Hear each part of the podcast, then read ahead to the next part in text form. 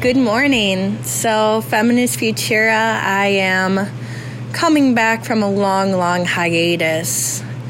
And the reason for that hiatus is that when I started Feminist Futura, I wanted this to be a platform that is significant, empowering, and just abundant with a insatiable yearning to empower people.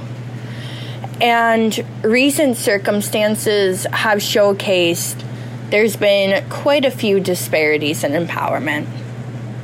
I want to emphasize that Feminist Futura is not an outlet that is incapable of reading the room. We are not just reading the room, but we're absorbing it, educating ourselves, and putting our money and energies where our mouth is. Contemporary feminism is non existent without the narratives, lessons, and pushes of Black America. Black Lives Matter.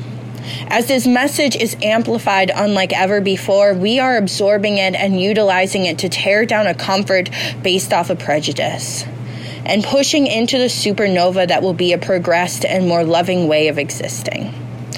In my outro for this episode, which hopefully you all stick around for, I talk about a new order of civilization.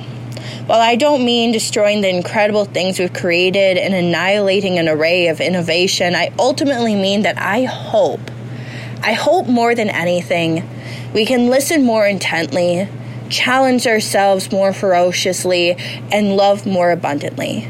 George Floyd, Breonna Taylor, Ahmaud Arbery, and so many names each an individual who were victims to a society's devotion for living in a blind bubble. Although over, overdue, we are destroying this bubble. Secondly, less important, but something that I needed to address as the host of this podcast which is part of the reason why I went on a hiatus because I really wanted to make sure that when I continued the mission of Feminist Futura that our values were in alignment. Um, some of you may notice our second episode was removed nearly immediately after its release, so about several days after, uh, within a five to six day period. It came to my clear attention, which is something I should have invested much more energy and consideration into that I had provided a platform to an individual who was utilizing virtual means to share explicit imagery and information of other people. Feminist Futura is about empowerment, progress, and celebration of self. Yes, I love opposing ideas. I love conversations that are conflicted and twisted and literally the most multifaceted content I can imagine. You know, I want this podcast to be something that flourishes with diversity and distinction and discomfort in the best way possible. But I mean, those are my values. It's empowerment, progress, and celebration of self. And that does not exist without respect for others, without cherishing others, without reconstructing what it means to be a better human being. While commentary in all of its forms is welcomed with open arms, exploitation and degradation is not.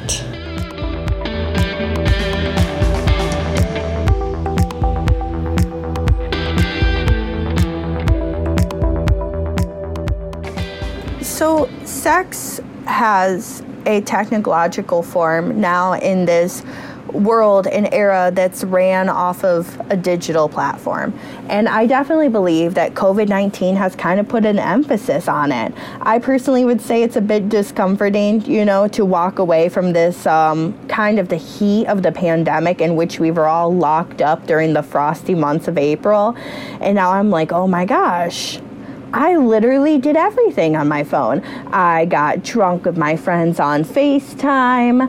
I I attended lecture halls. I um you know, like was even taking like dancing classes via Zoom. And then on top of that, I was also kind of getting a bit frisky with my cell phone.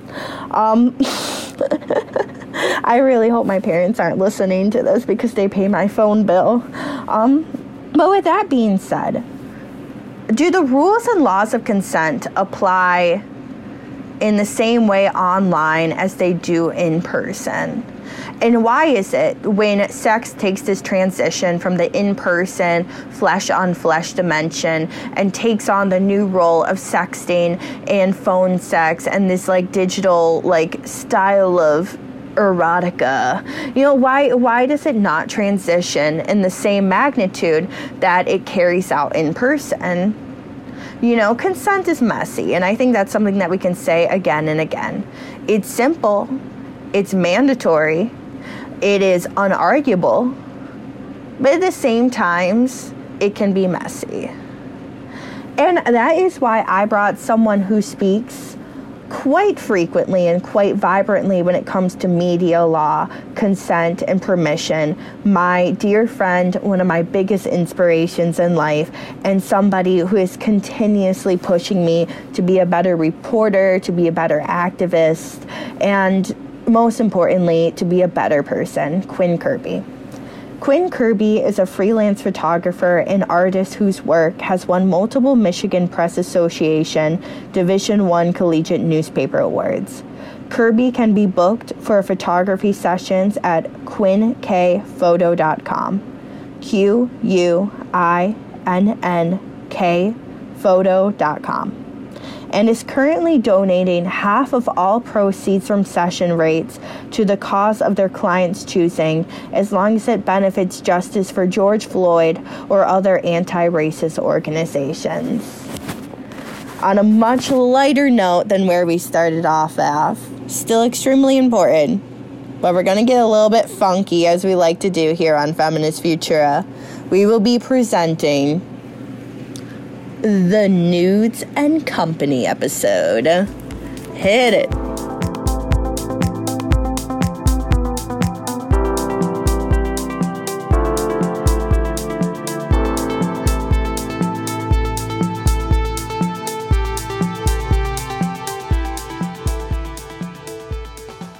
Okay, so fun fact, everybody. This is actually the second time Quinn has ever done a podcast episode, and the first time was also with me.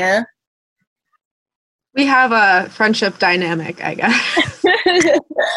we're we're a couple of pals. So how are you doing today, Quinn? How's your summer been treating you? You know, it's been good. Uh, I just went to Hoffmaster State Park yesterday. It was a blast. I am in I um, I went to um Petoskey last weekend. Mm-hmm. And this was like before like the downstate bars started to like reopen. So my friend Haley and I we got to go to like a bar for the first time in like a millennium. right. And we were just so excited. And there was this drink, it was called a mix painkiller. And it was like orange juice with like coconut, like cream and I have been thinking about that drink for like the last like several days. How many people were there? Like, did people? Because that's one of the things that makes me nervous. Like, I know in the north, like the north, the more north you go in Michigan, the more it feels like the south. Yeah, no, I asked, I was, um, actually, I was asking like the bartender about it. I was like, you know, what has like business been like? Because my automatic mm-hmm. assumption is like the second they reopened, I was getting all these messages like, let's go up north, let's go to the bar. I've never been to this county before. I want to go, um, mainly because of the bar. And mm-hmm. so I was like, no, I bet it's just been like an absolute like chaotic shit show. And they're like, you know, it mm-hmm. really hasn't been that bad. Like, it's really no different than what our prime season typically looks like. The only issue is now we have to turn people down. But the bartenders I was talking to when I went to High Five Spirits, I'm going to give them a shout out. Please go if you're ah. legal.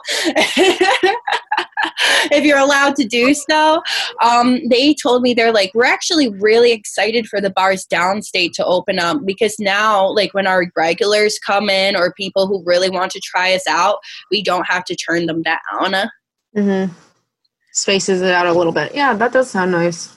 Okay, enough of the small chit chat. Let's talk about nudes. Let's talk about nudes. Yes, let's freaking whip open a big old bowl of pasta, some hot cooked nudes. Um, oh my god, I love I'm putting on my homemade sauce. Let's get it. So, um, you know, obviously with COVID 19, we're talking about nudes a lot more and this kind of mm-hmm. virtual new dimension for sex we are the children of the virtual age where sexual acts included physical actions, but they also included sending photos, sending messages, you know, phone calling, FaceTiming, mm-hmm. where sex was starting to take place in this digital universe. So, what I am trying to unravel with today's podcast is how does it being virtual change the ethics of sex? Because growing up, when I was learning about texting, not necessarily sexting, I was learned this lesson that if you send a photo, it could be a photo of a butt or it could be a photo of a labradoodle. Who cares? And you know, if you send that, you're basically handing over the ownership. So, Quinn, you're someone who's very mm. vocal mm. about photography rights and the kind of law aspects of it. You're a photographer yourself, a very excellent one. Shout out. Um, can you kind of you. a little bit about what your perspective is on the topic? Yeah, so especially now with um, you know coronavirus and people staying at home, we're seeing you know coronavirus may have forced us inside, but our um, our desires don't want to stay uh, don't want to stay inside um, and we can't really repress that. So the human body and the human mind is going to figure out ways to get that satisfaction that most people desire. And um, when we're going into all of this, uh, I've done my research, but I'm not a lawyer. None of this should be taken as legal advice. But um, what I've done is look up can you sue someone if they use your nudes? What is revenge porn? What is sextortion? And are these things A, illegal? If they are, what what sort of uh, action can you take? And if you're the person who is participating in revenge porn or using someone's nudes in a way that they didn't trust you with, what what are the consequences of that mm-hmm I don't know. I'm like we're currently at that portion where we just kind of stare at each other and go, "Ooh." I'm kind of like, where do you know, like where do we go from here? Exactly. Um, I think I just kind of want to give some of my own backstory on the issue. When I was younger, and I'm not sure if you kind of experienced this, you know, growing up, but for me specifically, you know, I was taught that, you know, men could send photos of their penis and it was just that. You know i feel like showing a penis photo was kind of used as like a weapon almost. You know yes. they just like threw out the ammu- ammunition had like a freaking ar-15 and went bam bam bam with the dick. Yeah. That's interesting. Yeah i definitely think um for folks who um have penises they can sometimes use it like as you said, you they can weaponize it. I think I remember first dick pic. I was 17 and I just opened a Snapchat from this kid who went to my high school and there it was. I'm and, terrified. I yeah. I cried. and that's like sexual harassment. Mm-hmm. It's an unsolicited p- picture of someone's genitalia and without that consent there it's it's like saying, here's this thing. Um, I don't care if you like it or not, you're going to see it. And I responded to that first unsolicited dick pic with, uh, dude, can I can I swear? Can I swear on this podcast? Yeah, no, please do. Yeah. I literally was like, yo, what the fuck? And no, oh my god, I'm sorry, I said this to the wrong person. And now I realize he definitely didn't. Um, my innocent mind was like, oh, okay, uh, thanks for apologizing. Just make sure it doesn't happen again.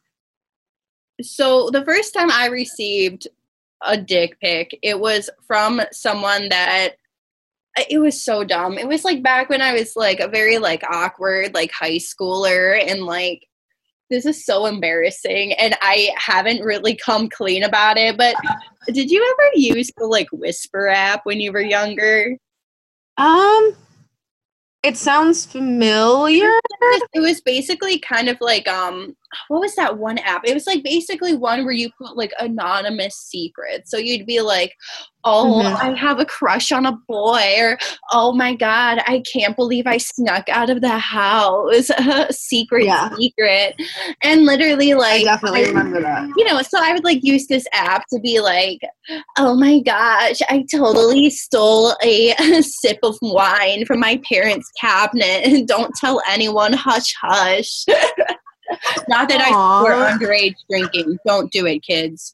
Um, but I get I get like a message through the Whisper app, and I don't know what like sneaking a sip of wine like kind of aligned with this, but it was just a photo of a penis, and it's like, hey, it's yours if you want it. And I was like, oh, oh no, I don't want that. Um, and then the second time it was when i actually like had a partner so it was probably one of my first serious partners when i was in high school. And you know we were just talking we weren't ascend- we weren't exactly like sexting at this point but he was just like oh my gosh like you're so cute i can't believe how beautiful you are. And i'm just you know acting all dumb like oh my gosh stop it. And then the next thing i know it's a photo of his penis. And like oh no.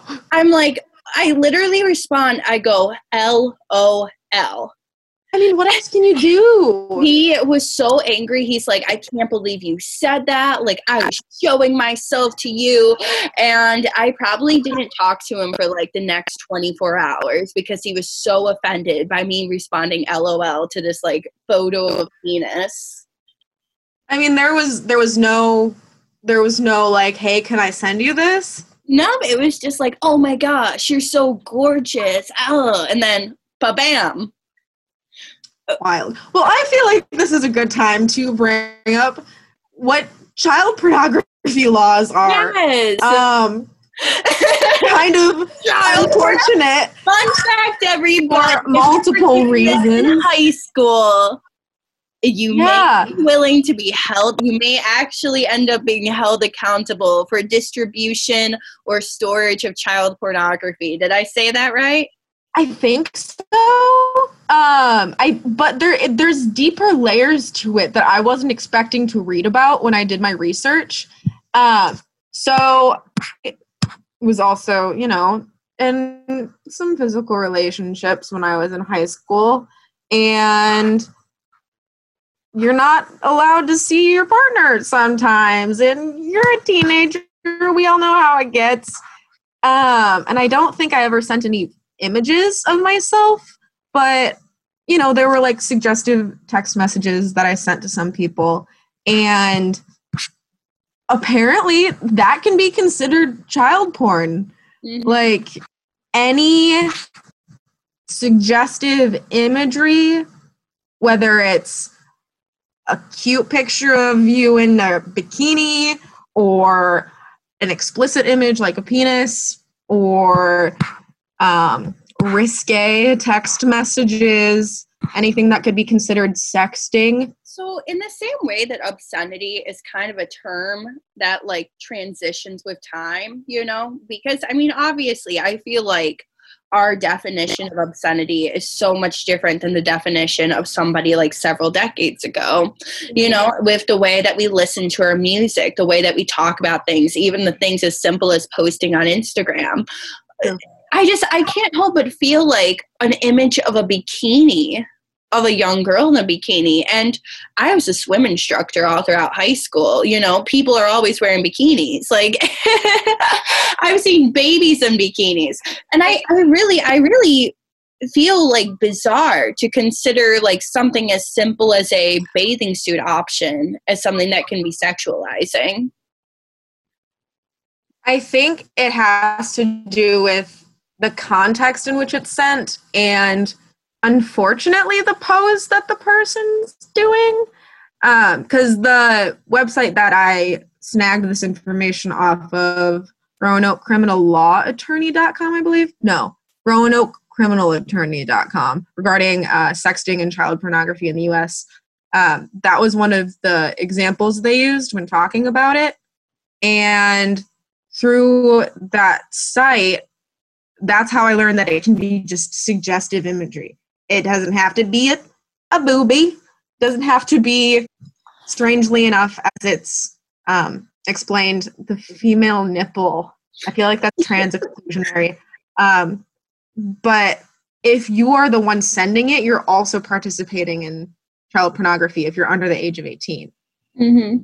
Always thought it was something where it was a an individual over the age of 18 participating or having that content. But if you're under the age of 18 and willingly sending that sort of stuff out, you're also participating and there can be legal consequences for that as well. So, okay, if you were, so let's say you are younger, how we were talking about, you know, being young individuals who had received in, in images that we didn't consent to, you know, that we didn't really know how to respond to would there be any consequences for us in having these images on our phone? Like in a perfect world where everybody follows these rules and there's no gray area, which unfortunately I believe young people exploring their sexuality, that is an extremely gray area. And I don't think we'll ever leave that concept behind. But you know, like what are you supposed to do if you receive a image that you didn't consent to? Yeah, um, I think from my end, it sounds like you're asking what legally can somebody do if they're sent a dick pic underage? Yeah, exactly. I don't know. Genu- genuinely, I don't know, but it sounds like that would be under, um, yes, child pornography, exposing yourself to a minor, whether you are a minor or not, and sexual harassment laws and I would urge anybody who is in that situation and finds themselves uncomfortable, screenshot the situation. And if you're in a family that you're comfortable talking to about that sort of thing, talk to them about it, figure out next steps. And if you're not, talk to a trusted supervisor, teacher, um, look up online what to do. Uh, the whole dick pic thing, I've thank God, only experienced a couple times. So that wasn't on mm-hmm. top priority list for my research. But from what I figured out, I would always, always keep track of uncomfortable situations. If yeah. if they're if you can document them, do it. You will not. It's never a bad idea. You'll always regret yourself. You'll always. You'll never regret over documenting something. Yeah, exactly. I okay, and then to kind of go off of you know my own perspective as you know a young woman growing up, you know it was I remember you know you would watch videos in high school about young women who had sent nudes, who the nudes got leaked, and they end up getting bullied, they end up getting attacked, and unfortunately in a lot of cases end up committing suicide because of it. I felt personally as a woman or an individual who has female like genitalia, female features.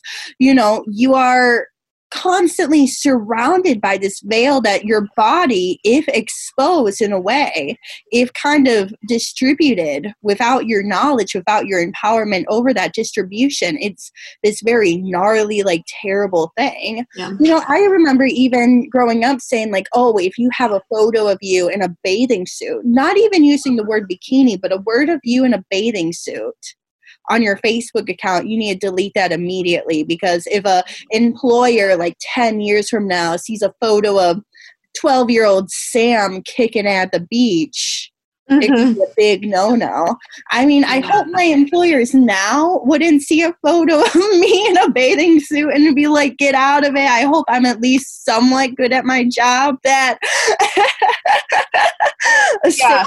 that little baby Sammy Schreiber and her um little mermaid bathing suit when I was 15 wouldn't discredit my name at all.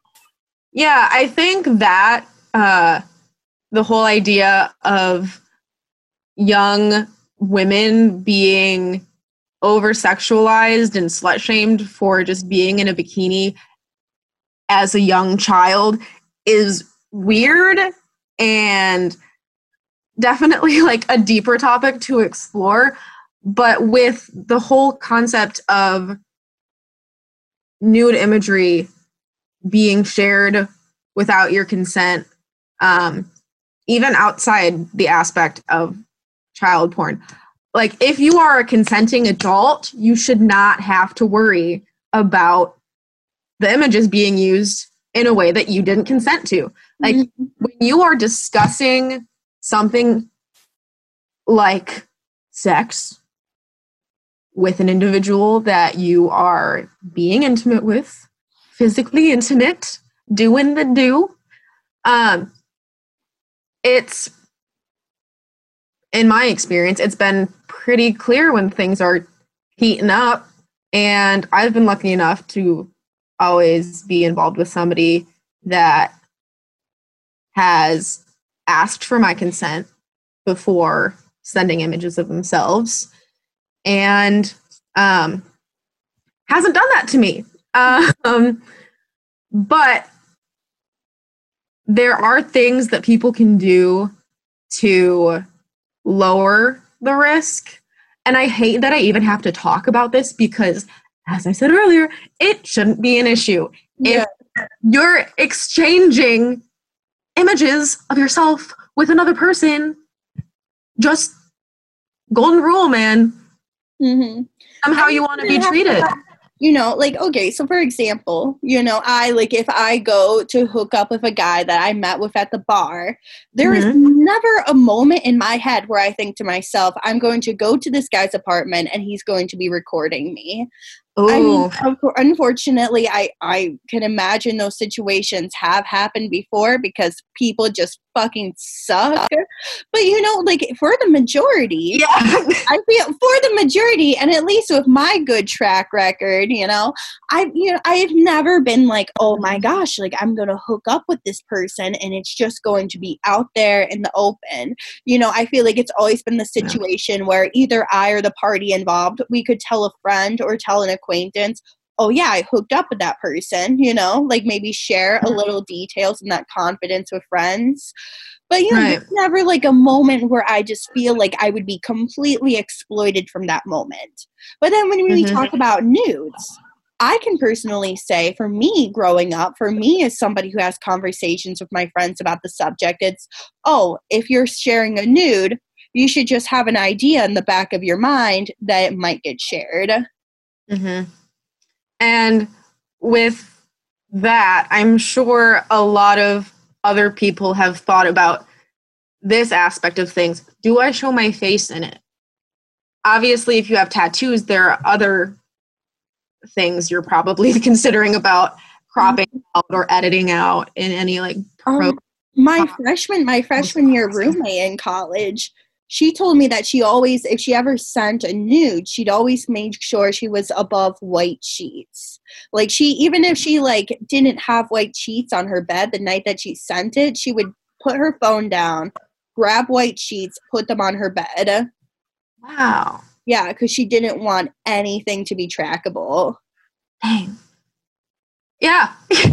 it's shit like that. It's shit yeah shit like that And um, I don't really want to get into like sextortion a bunch because I feel like this whole podcast is about nudes and people exploiting people who in confidence have, you know, been like, hey, here's my hot bod. Enjoy it. Um, but what you were just talking about with not knowing if somebody's filming or taking pictures of you without your consent that that's that falls under sextortion in my opinion uh, because they can let you know that they took those images or made that video and then they can use that as blackmail against you for money for continued sexual deeds. Um, and that it follows people around and ruins lives. Like you said, like people have been driven to suicide by it. Uh, people have been driven into debt. It's it's unfortunately it comes with more legal repercussions than revenge porn does in Michigan. But um, I feel like that's a good segue into what revenge porn is. Um, I think a lot of us in our age group, I'm 22, I think you're what, 21, 22? 22, yeah. Yes, baby. um, money too. and so a lot of us kind of get the idea of what revenge porn is. Mm-hmm. I recently, um, wait, no, I have to explain what it is before I get into like the different aspects of it. So for anybody who's listening right now who doesn't know what revenge porn is, the basic concept is you consent with another party to give or receive nudes. And you take a picture of yourself, you send it over, and either the relationship ends, whatever the nature of that relationship was, or they're just not a great person and they either use that image of you or sextortion, monetary gain, continued sexual deeds, continuing the relationship. Um, or they just post it online and go, hey, this is this person. This is them naked. Do what you want with it. Um, but I've recently heard of other situations. I came across one particular situation on Twitter where a man was subscribing to women's OnlyFans mm-hmm. and pretending to be a supporter of what they're doing and then he screenshots or screen records their content and sends it to their parents. Oh my god. Yeah. Are you kidding me? No. Um Find their parents. So, uh it's I have a link that I can send to you. Yeah. Uh, it covers the situation. Um it's not a really reputable source, but mm-hmm. I saw the tweet and I saw responses, so I can like verify. Not a reputable source. Is it a Reddit? Is it Reddit? No, it's Daily Mail. okay. It's Daily Mail. Um, but Daily Mail and Daily Dot. Um, so he was saying like, I want. I'm trying to get these women out of sex work. So he's very anti-sex work and is sending these images that is copyrighted material. Yeah. And you send is copyrighted to you because you made it. Um, so he's violating their copyright, one, and sending this this stuff that they whole bundle of yeah yeah to stuff to people's parents to try to force them out of sex work and um, in this twitter thread he is also exposing the responses that he's gotten um, one woman um, talked about suicide. Mm-hmm. Another woman promised to um, delete her OnlyFans, and that was his goal um, ultimately. So he posted that one saying, you know, it's working. I'm getting women out out of sex work, but that's revenge porn. It's yeah. I would argue it's a form of sextortion because yeah to get them to do something that he wants them to do by using sex work um, in a way that is not consensual. But yeah, real bad situation. That just makes me feel absolutely disgusted.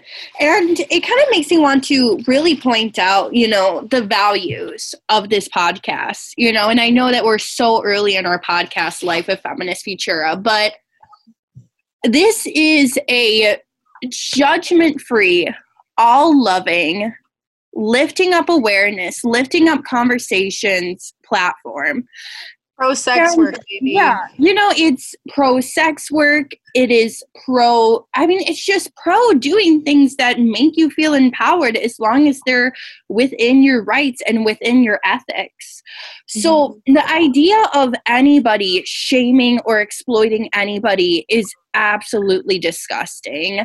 I think because this person was on their own like moral righteous path, don't don't try to ruin people's lives because of that. Talk about your path, talk about your beliefs.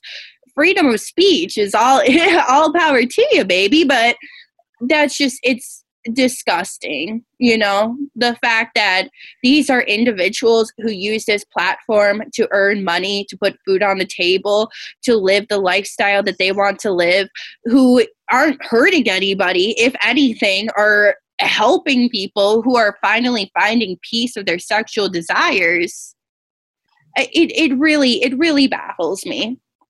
And i guess to kind of go into this because i'm going to kind of transition topics real quick if that's okay i once i once posted a photo of my butt on instagram summer 20 summer 2019 For sure. if you remember by any chance.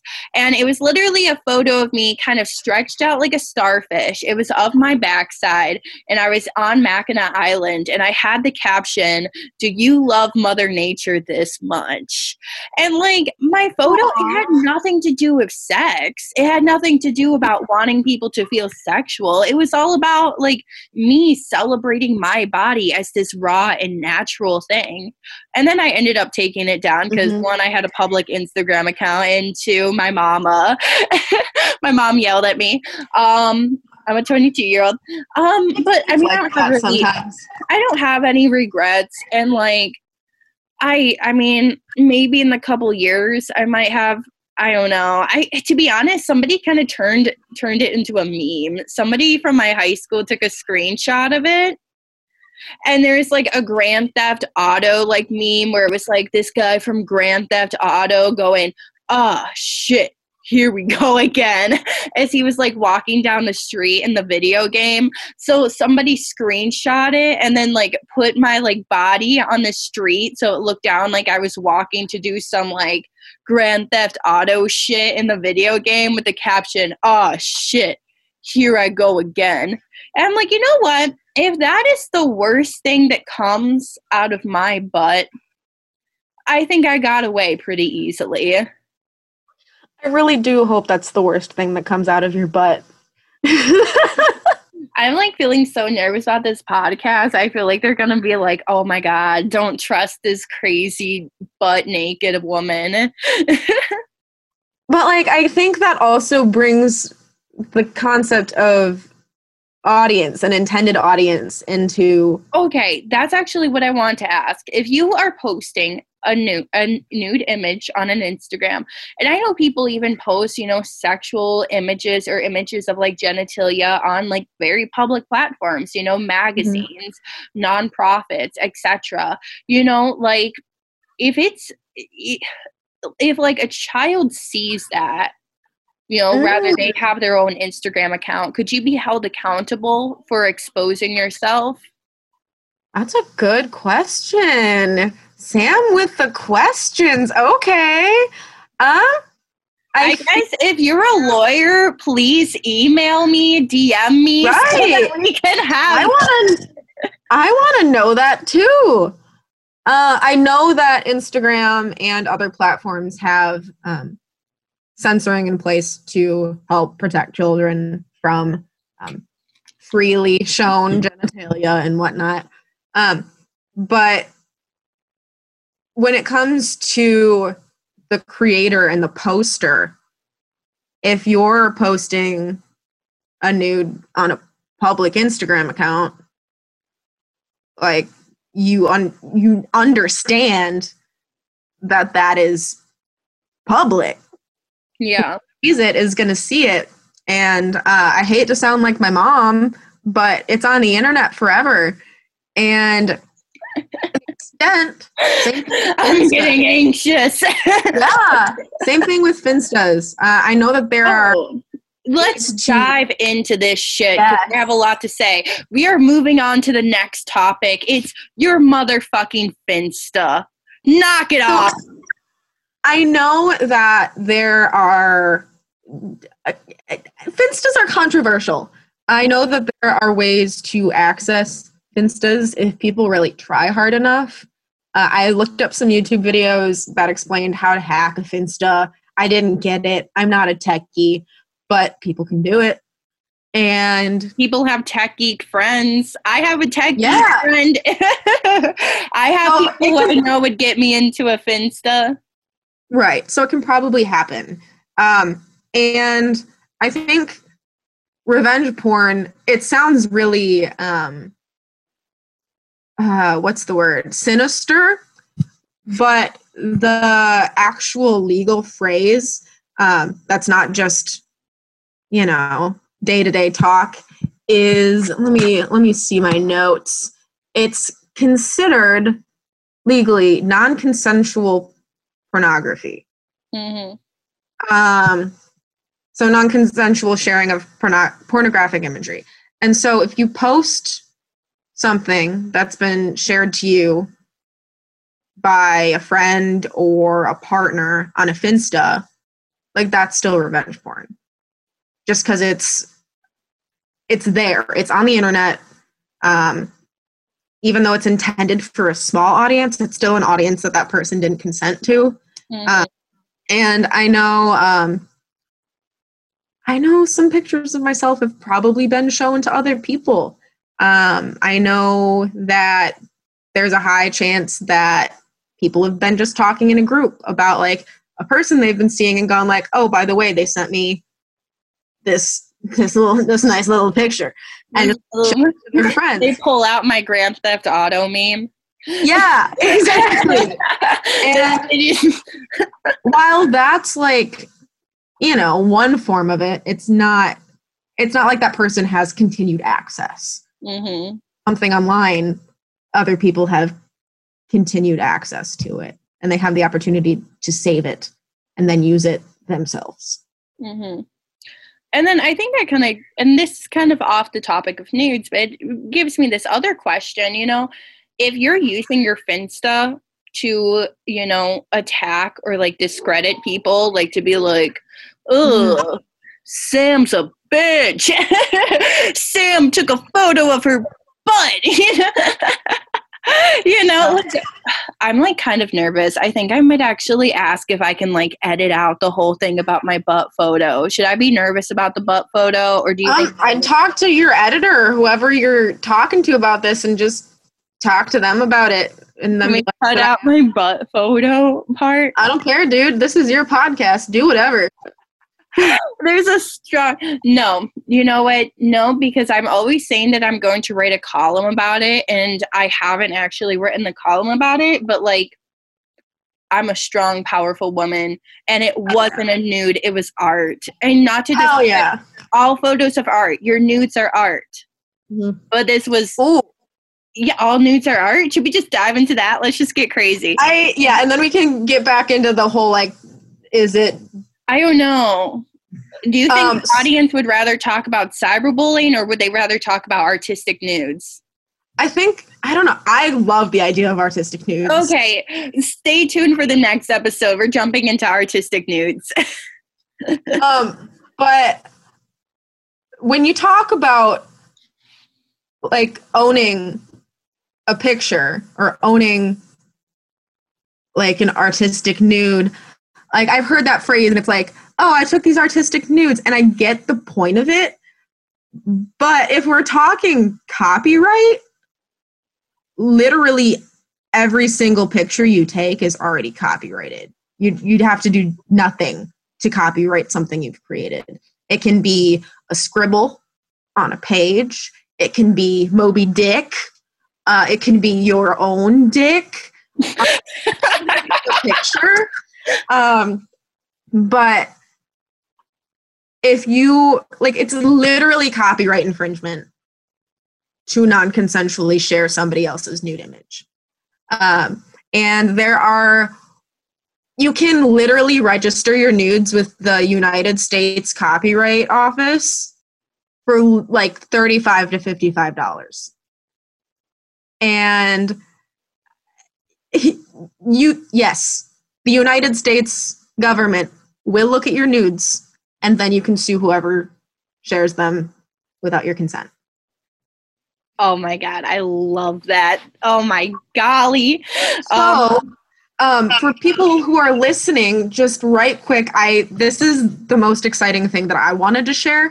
Mm-hmm. Um, you can go through the legal action of registering trade, not trademarks. Oh my gosh, I'm getting entrepreneurial here. Um, but you can go through the actual steps to register copyright on your nudes if you would like. Uh, like I said, for 35 to fifty-five dollars. Just look up the United States Copyright Office and go through those steps. But if you don't want to spend that money or make that effort, telling somebody that they're infringing on your copyright if they threaten to share your nudes, I won't assure you it works, but if somebody is dumb enough try to try you, they probably won't check to see if you can take them to court. Because just by saying you're infringing on your copyright, like it's true. One, it's true. And two, it insinuates legal action because what they're doing is illegal. So that's all I got to say. Topic. Love it, love it, love it. Well, you, you, use your Instagram for artistic purposes, don't you? Mm-hmm. And yeah. I know I, I remember you were really into like. We're, I'm not sure if you were really into, but I know that you do have some photos of like the glitter bath don't mm-hmm. you? Yeah. So yeah. have you ever taken photos and then posted them that have involved maybe not full on nudity, but nudity, but something that has a good fair outline of that body? Yes. So I actually, uh, it's funny you bring that up because your other podcast, um, not not host, your other podcast guest is the person who was in that glitter bath, Kirsten Cruz light of my oh, life. Um, oh my gosh. Yeah. yeah. And Kirsten Cruz, she is going to be on a podcast episode very soon. She is the love of my life, the love of our lives. she is this magical ball of energy. And also, one thing that makes this interesting that she was the glitter bath subject is that she is also a public relations guru in the making. She is mm-hmm. literally going to own all of us someday. And with situations like that where I would own the copyright of the image, it's even more important to go through that consent process. Um, I needed her to know what I was doing the photo shoot for, which in that case was a lighting course I was taking at the time. Um, so the intended use was for the class, and a secondary use was going to be for my Instagram and for my portfolio. So that's a tertiary use, I guess. Um, but no step of my creativity process and intentions were hidden from her. Mm-hmm. I to know the type of imagery that was happening, how she was going to be portrayed, and um, unfortunately, because of what other people think, I needed her to see the images afterward before I posted them anywhere.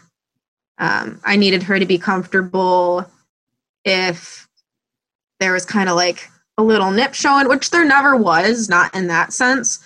But I've also had photo shoots where a friend of mine was also in lingerie and she just she just gets into the photo shoot so much. And at one point like her nip was shown and i was like hey buddy just so you know i'm taking pics. There's some nip in it. Are you comfortable with that or do you want to cover it up? And um, we just talked about it and i was going to send her over the pics with her nip in them and i was not going to post them. I was going to mm-hmm. post without her nips.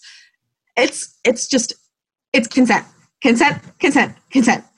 Constant consent Consent, baby, consent. Oh man. And you know, I have to freaking talk about because you were you were at the party last year, the twenty the twenty nineteen, those little uh Galentine's Palentine's parties where we would go upstairs and pay like two dollars to get to get a Polaroid nude done. Yes. And I remember I was at one, and it was probably one of the most empowering nights of my life. You know, I was surrounded by all of these fantastic, like glitter soaked companions. Mm-hmm. And there's just like this little Polaroid of us, like all hanging out naked in a bedroom. And it's yeah. actually, it's still like on my like college room wall. And I always hang, hang it up like every year because it just, it, it's so, it makes my like heart literally burst to think of all these like people connecting with each other and like allowing ourselves to find this very intense like beaming power and vulnerability. Yeah. and i'm totally getting off topic by just like buzzing about it but i mean that's like the magic of finding peace of your nudity and also like being able to share it in a consent driven place where you don't feel like it can be held against you because mm-hmm. that's what nudity is all about. It isn't something that you should be ashamed of. And I'm kind of going on my own perspective right now. It is something that your vulnerability needs to be just as much of a strength, if not more, than a weakness. Mm. And that's what consent does. Rather, it's consent with yourself by figuring out what your inner com- and comfort level is. And it's mm. consent with those who are a part of that experience with you. Yeah, for sure. And I don't know. I've I think my family considers me more uh, off the beaten track of traditional um, expression of self. Like I will, I'll wear a thong to the beach. I'll wear a string bikini to the beach. I don't care. Um, but I've consented to those people seeing me, whoever sees me on the beach. Um, and they don't have continued access to that. While modesty empowers some, nudity or near nudity empowers others, but it's always that piece of consent. And that knowledge that people are going to see you. And when it's public, it's whomever you see in public with a little more like it's I don't I don't know if this analogy is going to come off right because I haven't formed it. Just hit me with it. Just hit me. But it. it kind of feels like the similarity that uh, hmm, I would imagine it's a similar feeling to having your picture taken of you in a string bikini than having a picture of you taken on a nude beach. Hmm. I don't know. I don't think that came out the way that I wanted it to. I don't think the severity is the same. Yeah. Um I don't, I don't agree know. with myself on that I one. Know. I guess I guess it's all, you know, would you say it's kind of like we take risks, mm-hmm. but at the same time, people shouldn't be assholes. Yeah. I mean, they should, I, I think that they should appreciate your vulnerability and your trust and not take advantage of it. Yeah. And then with that being said, you know, if you are sharing a explicit image or even explicit information because keep in mind when we talk about virtual sex, we're not just talking about the photos and the videos and the conversations of virtual sex. We're also talking about the things that you can ask a partner. So for example, asking a partner, "Hey, what's your sexual experience like?" Hey, mm. what are you into? Hey, what is your sexual health like? So, for example, if that person sends you a message saying, Hey, I tested positive for chlamydia, it is not not within your ethical rights to hop onto Twitter and say, oh my freaking gosh, so and so got chlamydia. Not even on your private Finsta account. Don't fucking do it because it's nobody else's business. Yeah, no matter how hurt you are. And like I've been in situations, I've definitely like made a mistake close to that, pretty close to that on my own Finsta. Mm-hmm. Um, but I didn't disclose what it was specifically. Mhm. I'm gonna say on the subject because it's not my business anymore. Mhm. None, none your And this is a public podcast. Wouldn't want to make the mistake I'm talking about not making. Dude, hopefully my dogs are barking downstairs. So hopefully anything that slips up and shouldn't slip up will get called out by my huskies. Um they're going so wild. I don't know what's down there. I man, po- podcasting from home has been such a weird experience because it's literally dog barking, it's people walking into my room saying, "Hey, what you're doing? What are you doing?" And then it's me yelling down at my mom, "I'm podcasting." Yeah. Um, yeah, but honestly, once again, if that person is not consenting to do it, it is not within your rights. You should have a relationship that when you are exchanging nudes, when you're exchanging sexual related content, that you need to have the same force of ethics as you would with in person sex. Why?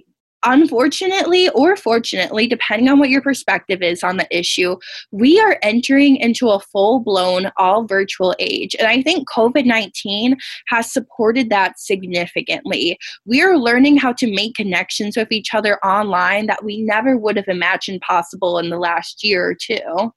So, with that becoming with that being said it is in my personal opinion from my experiences that the rules are being changed Hmm. and How so? i believe how I can ask the podcaster the questions. yeah, I believe how so in which the rules are being changed. I feel it's how we treat people online. You know, it's carrying out respect on this online platform. It's having preparation on an online platform. I think we're living in the day where somebody will dress up professionally for a Zoom interview. Could you imagine that happening like a year I'll ago? do it. Yeah. I I feel like for long distance interviews, I feel like that was more common, but now Mhm. it probably happens. And again, I think it goes into relationship building. You know, I Mhm. think we've always kind of discredited people that got a lot of their social connections online. Um, and then I think now, you know, with people taking classes online, with people wondering, even though, you know, our university has, I well, you graduated, didn't you? Yeah, baby. We remember. no, congratulations. But you know, I'm going back in the fall, and I think there's still like this constant question hanging out in the air. You know, what if we go virtual within that period? What if we aren't actually prepared? You know, and people are freaking having beer nights with their friends on Zoom, even though the bars are finally opening back up, and this 22 year old. May I Yeah. repeat, this 22 year old is super happy about it. I have not gone back to bars yet. I'm still a little Are you hesitant? Yeah, I'm I'm very hesitant um for multiple reasons that I don't know. I don't necessarily like I feel like I'd get off topic if I talked about it too much. Yeah. But the like Zoom happy hours like baller. One of my Wow. friends went to um a strip club. A virtual strip club? Not a virtual strip club, but a reopened. Oh, real club. one. And he was like, it was Wow. actually really annoying. And well, I don't. I, that's actually a story that I'm working on with my like internship is talking about you know issues with strip clubs right now you know about how technically even though they are considered a bar so they're allowed to be reopened if taking the proper measures like the exotic entertainment aspect isn't supposed to be embedded into it because of covid-19 and precautions surrounding it. Um so it's it's just it's kind of a question Oh. like, how does a strip club properly do social distancing I would love to read that once you're done with.